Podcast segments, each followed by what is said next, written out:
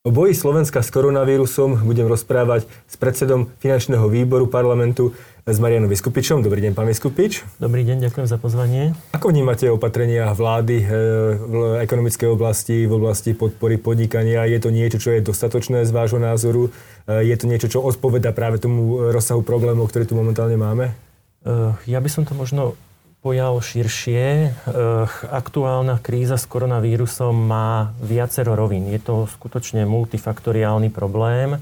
Jeden je teda zdravotný, potom samozrejme je to ekonomický problém alebo ekonomická oblasť, ale aj sociálna a napríklad aj psychologická. To znamená, táto aktuálna kríza má veľmi veľa rovín a ja si myslím, že všetky sú porovnateľne dôležité alebo minimálne sa treba všetkým venovať.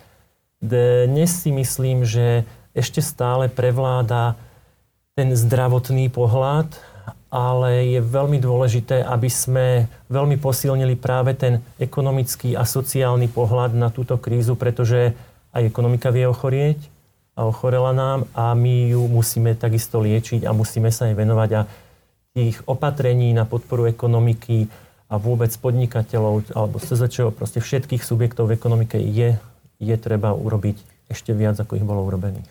E, takže ja si myslím, že nasleduje to krok po kroku, nejaké prvé opatrenia, druhé, tretie a možno sme zďaleka ešte neskončili, podľa toho, aký bude veľký ekonomický prepad a ten sa odhaduje pomerne významný. E, ako to ovplyvní slovenské verejné financie? Uh, myslím si, že teraz sa ani nedá hovoriť o predikciách. Či už aj Národná banka alebo Inštitút finančnej politiky, respektíve Ministerstvo financií, skutočne tú, tú, ten, tie predikcie dávajú vo forme scénárov. To je asi také správnejšie, že asi najdôležitejším faktorom je tu čas, ako dlho budú vlastne trvať takéto opatrenia, toto to, to, to silné zavretie ekonomiky a na základe toho sú tie dopady vlastne na ekonomiku. Čiže aj Národná banka hovorí o nejakých možno minus 3, minus 5, minus 7 až minus 10. Veľmi podobné scenáre dáva teda aj Inštitút finančnej politiky. Hovorí sa, že ten možno dnes najpravdepodobnejší scenár je okolo 7, 7,5 poklesu slovenskej ekonomiky. E, ak by uzavretie trvalo dlhšie, samozrejme ten pokles by bol výraznejší a od tohto sa vlastne musíme odpichnúť, že my musíme urobiť všetko preto, aby za zachovania vysokých hygienických a zdravotných štandardov, ktoré nám zatiaľ umožnili veľmi efektívne a dobre zvládať zdravotnú časť krízy, a, ale za zachovanie týchto opatrení my už musíme, musíme pomôcť ekonomike jej naštartovaním, otvorením prevádzok a, a zrušením maxima možných obmedzení, ktoré dnes platia. No to, čo teraz zaznačujete, to je práve ten prebiehajúci aspoň na verejnosti spor medzi vašim predsedom, medzi pánom Sulíkom a premiérom Igorom Matovičom kde sa zdá, že obidvaja majú trošku rozdielne stanoviská a treba nájsť nejaký, nejaký súlad. Ako vnímate tento spor?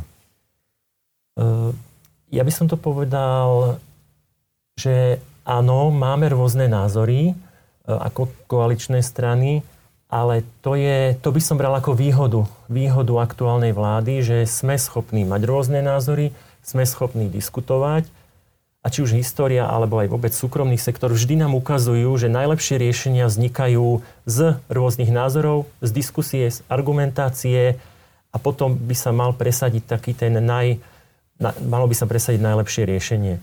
No dnes je ten spor v tom, že my vnímame, že ekonomiku treba štartovať veľmi rýchlo, Dokonca by som povedal, že okamžite, stále samozrejme za zachovanie všetkých tých štandardov hygienických a zdravotných, ale myslím si, že obchody, maloobchodné prevádzky, väčšina z nich, možno, možno s výnimkou e, veľkých obchodných centier, už mali byť otvorené a takisto aj, e, aj, aj hotelierské služby a gastroslužby. Ja si myslím, že nastal čas, aby sme jasne povedali, prevádzkovateľom, že aké podmienky možno, možno budú musieť fungovať s nejakou menšou kapacitou, či už otvoriť len vonku, vonku terasy, alebo vo vnútri sedieť maximálne možno dva ľudia na desiatich metroch. Každopádne je dôležité, aby sa už otvorilo a aby tie firmy vlastne mohli, mohli fungovať, lebo keď aj dostanú nejakú podporu, tá podpora nikdy nezabezpečí a nebude tak veľká ako tie ich tržby, ktoré mali a nezabezpečí im dlhodobú ako šancu na prežitie. Šancu na prežitie im zabezpečí to, ak budú môcť znova začať podnikať. A my si nemyslíme, že dnes, keby sme od budúceho pondelka otvorili gastroprevádzky, že v útorok budú všetky plné. Nebudú. Ľudia sú opatrní, ľudia sa boja a bude zasa chvíľku trvať, než si zvyknú vôbec do tých reštaurácií chodiť. Aj preto si myslím, alebo myslíme, že je dobré ich otvoriť čím najskôr. To nebude okamžitý boom, že plné reštaurácie tam bude treba nábeh, aby si ľudia zvykli a aby chodili a ľudia sami budú rešpektovať, rešpektovať všetky tieto pravidlá, pretože tam, kde Slovensko dnes je, že máme veľmi málo mŕtvych, relatívne veľmi málo prípadov, je hlavne vďaka tomu, že ľudia sami pochopili, že treba sa chrániť, treba chrániť iných. Sme určite najzarúškovanejší národ v Európe, možno vo svete.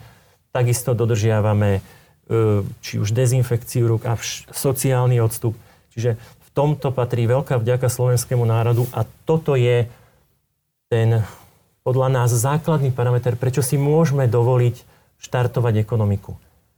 A ja by som povedal, že my ju aj budeme musieť, pretože už aj z okolitých krajín my ich musíme rešpektovať. Sme otvorená ekonomika, nebavíme sa len o maloobchodných prevádzkach, ale samozrejme aj o, o vôbec proste ekonomike ako takej. Sme subdodávateľia či už automobilového, alebo teda aj ostatných priemyslov.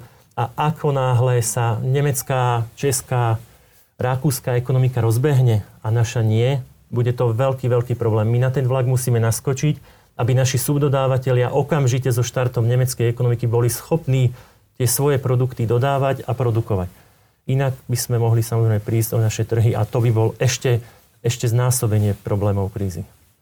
No momentálne však premiér stále rozpráva o nejakej nástražnej bombe v podobe e, rómskych osád. E, je to možné, mám to chápať tak, že rómske osady držia momentálne slovenskú ekonomiku v šachu? E, zasa to poviem trošku inak. E, doteraz sme mali teda plošné opatrenia a čo najširšie. Na začiatok veľmi dobré riešenie, toto, toto treba dať kredit aj teda ešte predchádzajúcej vláde, aj našej vláde, že sme tieto opatrenia držali. A tie, tieto opatrenia nám dali čas a informácie. Že my dneska vieme, ako sa ten vírus, lepšie vieme, ako sa vírus šíri, ako je nebezpečný, koho napáda. A dnes, keď sa pozrieme na realitu, tak vidíme, že vírus teda urobil škody medzi práve tými najzraniteľnejšími a to sú asi dve základné akoby komunity alebo skupiny ľudí. Jedno sú teda starší ľudia, špeciálne ešte ak ich je teda viacej spolu, to znamená domovy sociálnych služieb, domovy dôchodcov, a tieto zariadenia a zároveň teda osady, respektíve teda marginalizované spoločenstvá, kde sú tie hygienické štandardy a vôbec tie štandardy života úplne iné a veľmi pomá- napomáhajúce šíreniu sa vírusu. A práve toto, že vidíme, že ten vírus sa teda šíri v týchto a v týchto oblastiach, to nám práve hovorí, že my musíme sa z plošných opatrení posunúť ku cielenejším a presnejším opatreniam, aj, aj, aj všetky tie, tie schopnosti ľudské, aj materiálne, ktoré máme presunúť práve na tie najzraniteľnejšie skupiny, tie najviac chrániť, týmto štýlom bojovať proti vírusu a práve to produktívne obyvateľstvo e, uvoľniť a umožniť im pracovať. Vírus tu bude s nami dlhšie. To, to nie je, že my, my ten vírus porazíme. To nie je cesta my sa musíme s vírusom naučiť žiť. E, a, a toto smeruje ku cieleným a, a, a parciálnym opatreniam a k uvoľneniu vlastne, vlastne ekonomiky, pretože my fakt budeme na ten boj potrebovať peniaze. Tak to, e, nejak. to, čo mi, to, čo mi hovoríte, samozrejme má logiku. Uh, ale je tu jeden problém a to je, alebo dva problémy, o ktorých hovorí aj pán premiér a to je poprvé to, že testovanie momentálne nevie byť dostatočne veľké na to, aby pokrylo vôbec uh, testovanie seniorov. A čo sa týka rómskych osád, tak nejaká izolovaná karanténa alebo, alebo lokálna izolácia je tiež veľký problém, že nie je možné ju zabezpečiť, keďže máme okolo, tí, okolo tisíc e, rómskych osád. Takže z tohto hľadiska tu máme celkom problém. Dokáže štát takúto situáciu vôbec zvládnuť, alebo uh, myslíte si, že štát nezvládne takúto situáciu? Ja verím, že túto situáciu zvládneme. epidémia v osadách nie je vec, ktorá sa stala prvýkrát. Keď si zoberieme či už e, vírusová hepatitída alebo, alebo osýpky, väčšinou práve zasahujú tieto komunity práve kvôli nízkym hygienickým, zdravotným, ale aj znalostným štandardom. Takže táto krajina je zvyknutá na, na epidémie v takýchto marginalizovaných skupinách obyvateľstva a máme aj samozrejme aj zdravotné, aj sociálne kapacity, ako tomu čeliť. A práve tie kapacity my musíme použiť tam, kde je ten problém. E, zbytočne budeme akoby strážiť a brzdiť celú ekonomiku, keď vieme, že vírus sa nám nešíri v potravinách, vírus sa nešíri v prevádzkach strojárských alebo ja neviem, automotív Vírus sa šíri, presne vieme kde a presne tam musíme naše všetky schopnosti dať a tam musíme zasahovať. A ja som optimista, že to zvládneme. Ja viem opäť, že to nie je otázka na vás, ale všetky okolité krajiny alebo väčšina okolitých krajín už má pripravený nejaký scenár, nejaký plán, ako z toho von. A však na Slovensku ten plán stále nejako, nejako chýba. Nie je to ten zásadný problém eh, pre nejaké, nejakú viditeľnosť do budúcna podnikateľských subjektov? Eh, cestovnú mapu alebo teda nejaký plán, ako, ako z tejto situácie von jednoznačne potrebujeme. A ja sa odvolám na slova pána premiéra, ktorý v pondelok na tlačovke avizoval, že už bude tento plán pripravený a teda pracuje sa na ňom. Potrebujeme ho všetci. Potrebujú ho firmy, potrebujú ho malí podnikatelia, potrebujú ho ľudia. Vždy viete čeliť hrozbe lepšie, keď, keď máte nejaký plán a aj tá psychologická rovina, ku ktorej sme sa vlastne ešte nedostali, je, že ľudia, ľudia sú spokojnejší a ľahšie sa im e, či už pracuje alebo akceptuje realitu, ak vedia, čo ich čaká. Potrebujeme vidieť svetlo na konci tunela a tak ako ostatné krajiny, aj my budeme musieť predstaviť našu cestovnú mapu. Je prirodzené, že chvíľku meškáme. Kríza nejak tak neevidovala, že u nás boli voľby a že u nás sa menila vláda, takže objektívne Máme, máme nejakú časovú stratu oproti iným krajinám, ale verím, že ju dobehneme a predstavíme takisto realistickú, realistický plán. E, čas e, ide pomerne rýchlo. E, slovenská ekonomika skôr v tomto kvartáli môže padnúť možno až o 30 čo by bolo obrovské číslo, takže asi by bol dobre mať ten plán čím skôr. Úplne súhlasím. E, to čo, to, čo bolo zaujímavé v médiách, to bola nejaká, nejaký váš spor e, práve s premiérom ohľadom e, vášho, vášho, va, vašej snahy naštartovať ekonomiku z jeho pohľadu na úkor zdravia. Ste teda človek, ktoré, ktorému záleží viac na peniazoch ako na zdraví? V žiadnom prípade. Tu by som sa chcel veľmi ohradiť aj za, aj za našu stranu Slobodu a Solidaritu. Častokrát sa to takto prezentuje, že my rozumieme len peniazom a nezáleží nám na zdraví.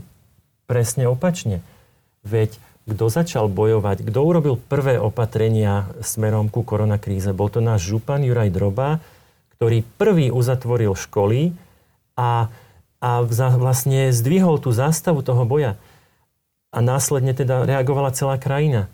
Dneska paradoxne sme my znova prví, ktorí hovoríme, že zdravotne to zvládame a už je na čase uh, začať liečiť aj ekonomiku. A ja tu ešte poviem jednu vec, že táto kríza sa dá vyhrať vo finále len jedným spôsobom a to je tým, že my sa musíme naučiť žiť s tým vírusom a čím skôr otvoriť ekonomiku. Každý, ani nie že mesiac stojí strašné peniaze našu ekonomiku, každý týždeň e, vytvára veľmi, veľmi veľké straty a e, my musíme, musíme fungovať. Musíme, musí ekonomika šlapať čo najlepšie a čo najrychlejšie, ako sa dá. A ešte, ešte jeden dôvod, prečo. Keď si zoberieme klasickú ekonomickú krízu ako teda výsledok ekonomického cyklu, tak tá povedzme prichádza možno raz za 8 až 12 rokov, ale pred, predchádzajú jej jasné signály a hlavne je vždy medzi dvoma krízami nejaký relatívne veľký čas a slušné krajiny alebo zodpovedné krajiny sa vedia nachystať. Na túto krízu bolo len veľmi ťažké sa nachystať, takto tri mesiace dozadu sme netušili, že takéto niečo môže nastať a s takýmto globálnym vplyvom. Ale, a tu je práve to, ten vírus, on neskončí teraz s príchodom teplých dní. Vírus, myslím si, že tento koronavírus bude tu s nami možno ďalšie roky. A má svetová ekonomika šancu sa vypnúť na mesiac, na dva, zasa možno na jeseň, keď to bude akoby chrípková sezóna, že ten vírus udrie znova? Proste asi nie. A čo keby sa dostalo ešte teda o rok. Čiže my sa musíme naučiť s tým vírusom žiť. My krátkodobé opatrenia sú za nami a, a teda musia vyriešiť aktuálny stav a musíme ale aj v podstate aj celá Európa a svet musí nájsť e, spôsob, ako s tým vírusom koexistovať. Tak ako koexistujeme s chrípkou a s x ďalšími chorobami. Musí sa pracovať prípadne na vakcíne, na efektívnych liekoch, na zdravotných opatreniach. Možno sa rúška stane našou, rúško stane našou výbavou pre možno najbližšie obdobia, možno roky ale musíme fungovať. My musíme fungovať, my musíme chodiť do práce, ekonomika musí fungovať práve za to, aby sme produkovali e, finančné prostriedky, ktoré nám umožnia ten boj s vírusom zvládať. Takže asi to bude nejaký dlhodobý súboj medzi ekonomickou výkonnosťou a medzi tým, ako sa rýchlo sa bude šíriť nákaza. Vy máte nejaké konkrétne opatrenia, ktoré by ste odporúčili vláde, alebo pracujete na niečom v spolupráci s vládou o tom, ako, ako nastaviť ten systém e, uvoľňovania na základe nejakých objektívnych parametrov? E, bol avizovaný, bol avizovaný vznik teda ekonomického krízového štábu, kde by sa teda mali do riešení zapojiť aj odborníci, teda nie len ako máme dneska zdravotný, teda virológovia, epidemiológovia, ale aj teda tento ďalší pohľad ekonomický. A takisto samozrejme prinášame aj my, my naše, naše teda názory a náš vklad do toho, veď tie diskusie prebiehajú. To, e, Koalícia sa stretáva, sú koaličné rady, veď sú rokovania vlády, takže samozrejme diskusie prebiehajú a hľadajú sa, hľadajú sa riešenia. E, ja sa teraz opýtam na vás ako na odborníka na rozpočet. E, predpokladám, že znížený ekonomický rast bude mať výrazne negatívny dopad na rozpočet. E, čo s tým?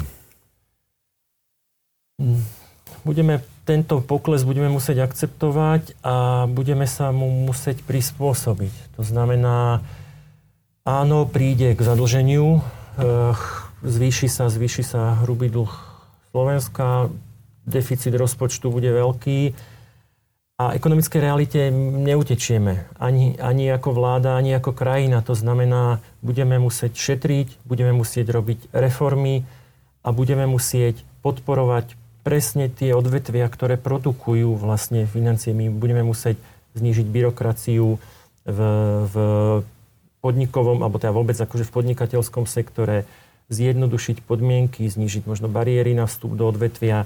My budeme musieť robiť všetko preto, aby naša ekonomika fungovala. A takisto treba mať na pamäti, že svet už nebude taký istý, ako bol pred krízou. Toto je tak veľký šok, že veľa, veľa vecí sa zmení a ktorá ekonomika, ktorá krajina sa tomu dokáže najlepšie prispôsobiť, tak bude v budúcnosti úspešnejšia. Toto je veľká výzva a takto sa aj my musíme na to pozerať. Každá kríza je nielen hrozba, ale aj príležitosť. Tú príležitosť musíme všetci chytiť silno za pačesy a, a, a vyťažiť s nej. Tak ale zatiaľ momentálne prevláda spoločnosti skôr strach, obavy, ako, ako práve tá chuť niečo, niečo zmeniť a prísť nejakými reálnymi riešeniami. Ale ja sa opäť vrátim k tomu rozpočtu, ak môžem. Keď bola posledná veľká globálna kríza, tak e, Deficit, e, deficit e, verejných financí bol veľmi veľký, už neviem presne akolo číslo, ale viem, že dlh za niekoľko rokov zrastol Slovenska o 27%. A to je obrovské číslo. Keby sa to malo stať teraz, tak už sme na dlhu v podstate 80% a no. teraz súčasná kríza ešte môže byť väčšia. Vidíte aj takýto katastrofický scenár vzhľadom povedzme k maastrichtským kritériám? Uh, áno, už sú debaty o, o uvoľnení dlhovej brzdy, lebo keď si zoberieme náš aktuálny zákon o dlhovej brzde, nám hovorí to, že pri, povedzme, že keď bude teda hrubý dlh 59%, už, už sa hlasuje o dôvere vlády. To je teda piat, piaté, piatá, mm, piaté sankčné pásmo.